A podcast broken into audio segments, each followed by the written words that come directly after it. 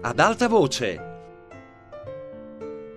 Marco Paolini legge Un anno sull'altipiano di Emilio Lussu.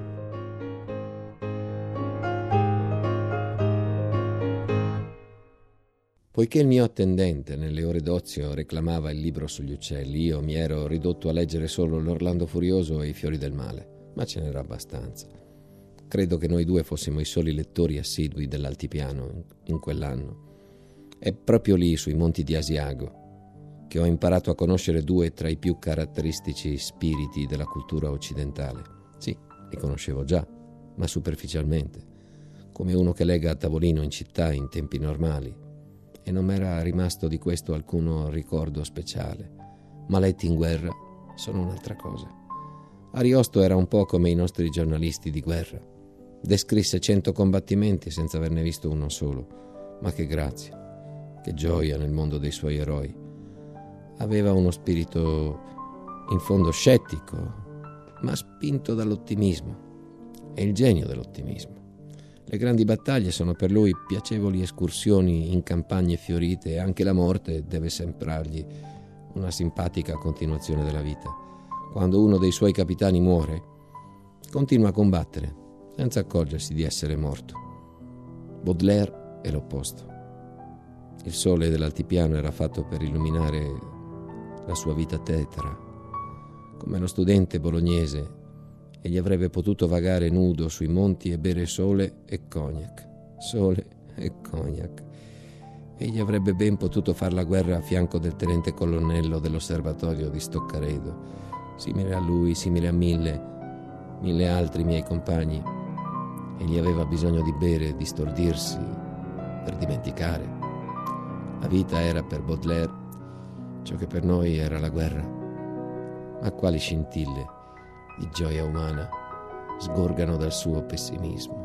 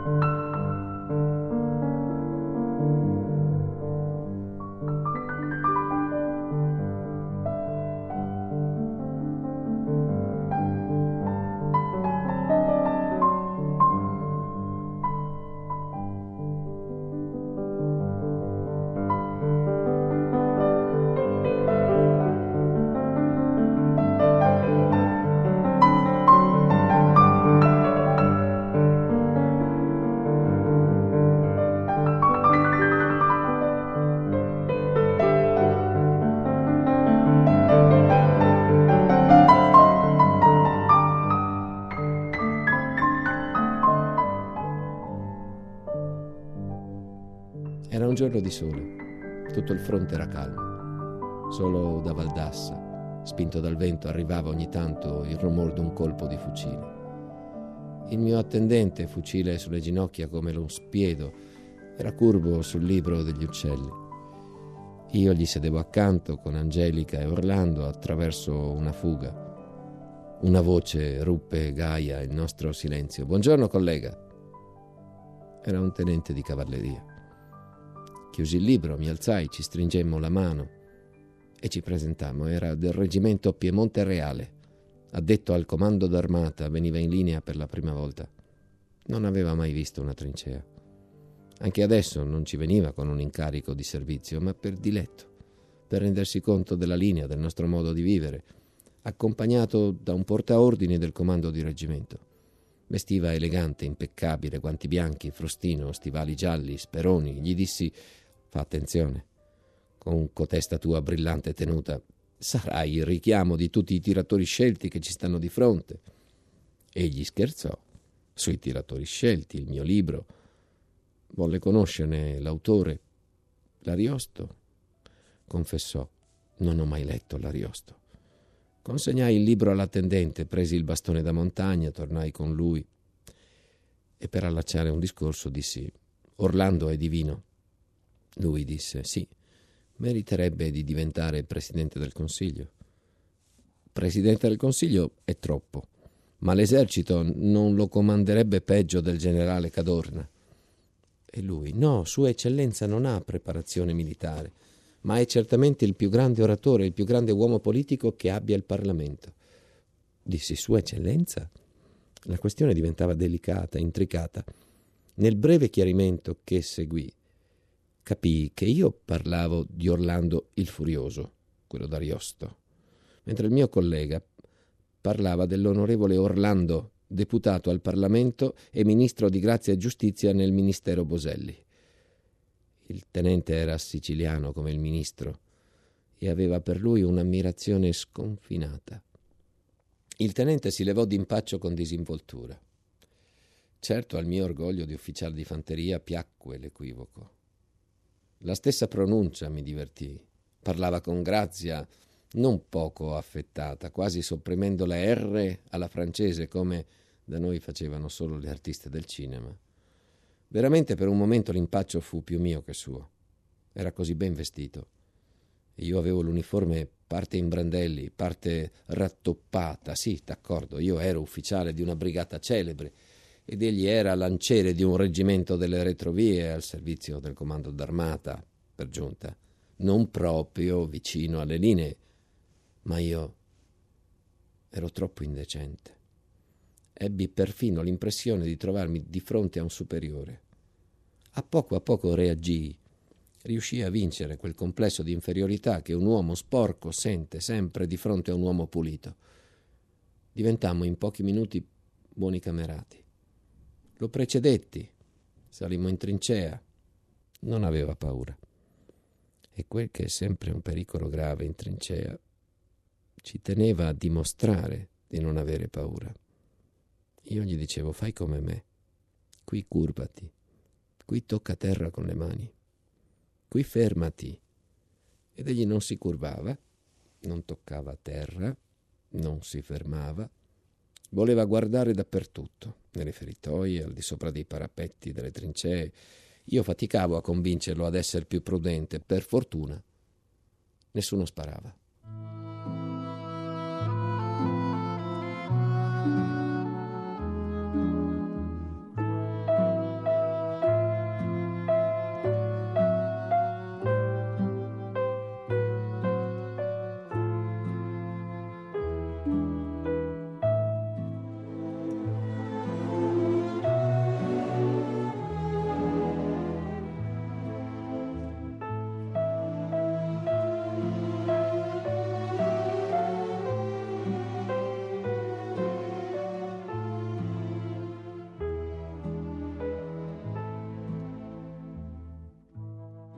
Fermammo a prendere un po' d'ombra in un angolo. Mi disse, credo che voi di fanteria siate troppo prudenti. La guerra non si vince con la prudenza. Era indubbiamente una frase mal collocata. Io mi sentii punto sul vivo. Quella lezione parve assai inopportuna al mio spirito di corpo. È che noi, dissi per ritorsione, dobbiamo contare sulle nostre gambe solamente. In un momento difficile a un fante possono tremare le ginocchia, se le ginocchia tremano non si fa un passo avanti, voi siete più fortunati. Potete anche morire di paura e le gambe dei cavalli vi trascinano avanti lo stesso. Mi pentii solo più tardi d'aver parlato così. Per il momento ne fui soddisfatto. Mi sembrò che il cavaliere fosse stato servito di tutto punto. Non mi rispose passammo di fronte alla feritoia numero 14. Questa, spiegai, è la più bella feritoia del settore, ma serve solo di notte, quando gli austriaci impiegano i razzi. Di giorno è proibito guardare. Parecchi ufficiali o soldati vi sono stati feriti o uccisi. Il nemico ha aggiustato il tiro con un fucile a cavalletto e vi è in permanenza un tiratore i soldati, per divertirsi, fanno apparire dei pezzi di legno, di carta, delle monete fissate a un bastoncino e il tiratore infila sempre il foro della feritoia e colpisce il bersaglio. Guardammo entrambi la feritoia, non era più come una volta praticata nel muro e chiusa con un sasso. I soldati vi avevano collocato una feritoia scudata, trovata nelle rovine di Asiago. Era una pesante lastra d'acciaio con un foro per l'osservazione che si poteva aprire e chiudere con un otturatore ugualmente d'acciaio. Sollevai l'otturatore, tenendomi discosto, e attesi il colpo, ma il tiratore non sparò. La vedetta dorme, disse il tenente. Lasciai cadere l'otturatore sul foro. Lo sollevai di nuovo. La luce del sole passò nel foro come il fascio luminoso di un riflettore. Un fruscio attraversò l'aria, accompagnato da un colpo di fucile. La pallottola aveva infilato il foro. Il tenente volle provare anch'egli. Sollevò l'otturatore e presentò al foro l'estremità del suo frustino. Un colpo risuonò. Il frustino rimase stroncato. Ne rise. Rise, prese un pezzo di legno, innestò una moneta di rame, ritentò l'esperimento. Stasera avrò qualcosa da raccontare al comando d'armata. La moneta, investita in pieno, uscì dall'estremità del legno e volò via fischiando. Passai oltre e mostrai la feritoia successiva. Da qui si vede un altro settore, meno importante, qui non c'è pericolo, vede? Laggiù, quello che sembra un sacco di carbone. È il mascheramento di una mitraglia, l'abbiamo individuata qualche notte addietro, mentre tirava. Ne abbiamo già informato il comando di reggimento, perché se ci sarà un'azione bisognerà distruggerla con un cannoncino da montagna. Ah, ora avete l'artiglieria? Sì. Qualche pezzo comincia ad arrivare. Vede più a destra? Sembra un cane bianco. È un osservatorio che domina l'altro settore. E là, dove vede un folto boschetto di abeti, vi è un burrone. Lì la linea è interrotta e riprende dall'altra parte, oltre il burrone. Io credevo che dietro di me anch'egli guardasse. La feritoia era grande e c'era posto per due. Sentii la sua voce un po' distante, mentre diceva a un ufficiale del Piemonte reale treman le gambe meno che al suo cavallo. Un colpo di fucile seguì le sue parole. Mi voltai. Il tenente era alla feritoia numero 14 e stramazzò al suolo. Mi slanciai per sostenerlo, ma era già morto. La palla l'aveva colpito in fronte.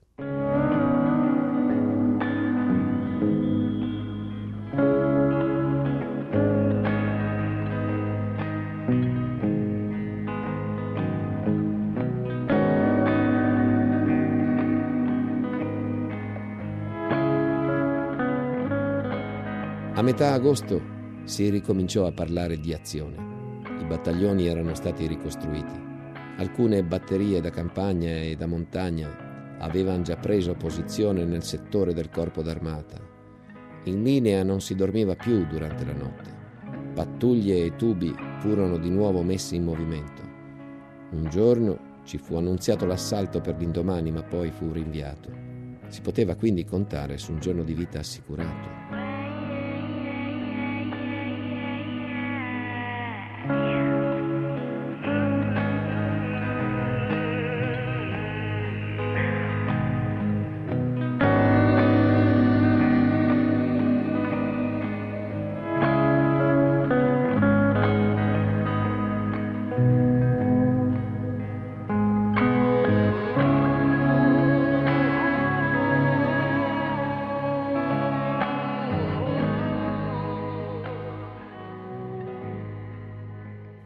Non ha fatto la guerra nelle condizioni in cui noi la facevamo.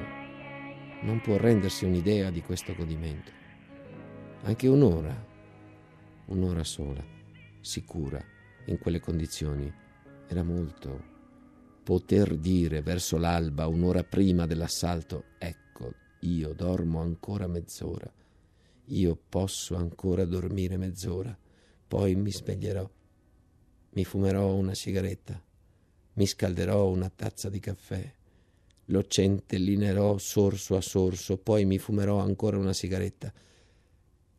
Appariva già come il programma gradito di tutta una vita. Gli ordini per prepararci al nuovo combattimento coincisero con la notizia che alle bandiere dei due reggimenti della brigata era stata concessa la medaglia d'oro al valor militare.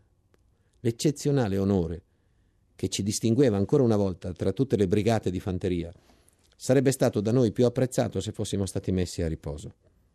Il comandante di brigata volle ugualmente celebrare l'avvenimento, chiamò tutti gli ufficiali al rapporto. In un breve discorso rievocò il passato della brigata, ordinò che i comandanti di compagnia lo ricordassero ai reparti. Io ero con gli ufficiali del mio battaglione. Dopo il rapporto che si era svolto al comando di brigata, risalivamo insieme alla linea. Dietro di noi venivano gli ufficiali del primo, comandato dal capitano Zavattari. Egli dal secondo era stato trasferito al primo dopo la morte del maggiore. Il mio battaglione era in trincea, il primo di rincalzo. Per rientrare alla linea dovevamo passare attraverso il suo comando.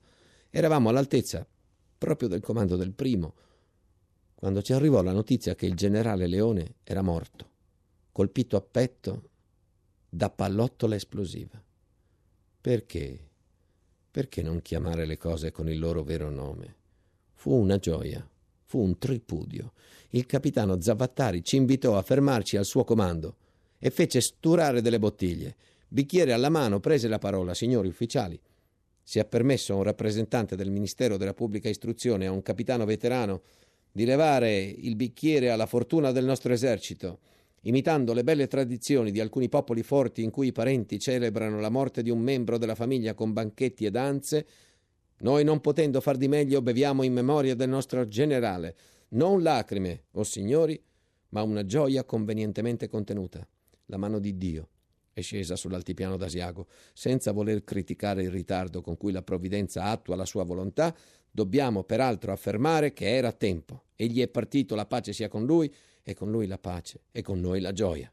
E ci sia infine consentito rispettare da morto un generale che detestavamo da vivo.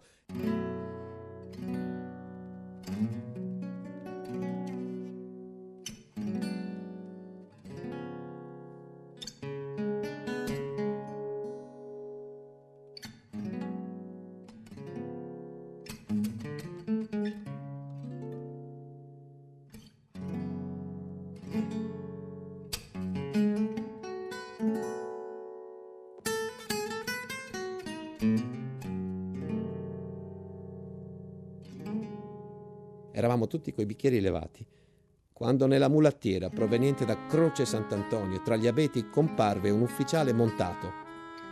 Io ero di fronte alla mulattiera, io lo vidi per primo, egli veniva verso di noi e esclamai: Ma non è possibile! Non è possibile! Tutti guardammo, era il generale Leone.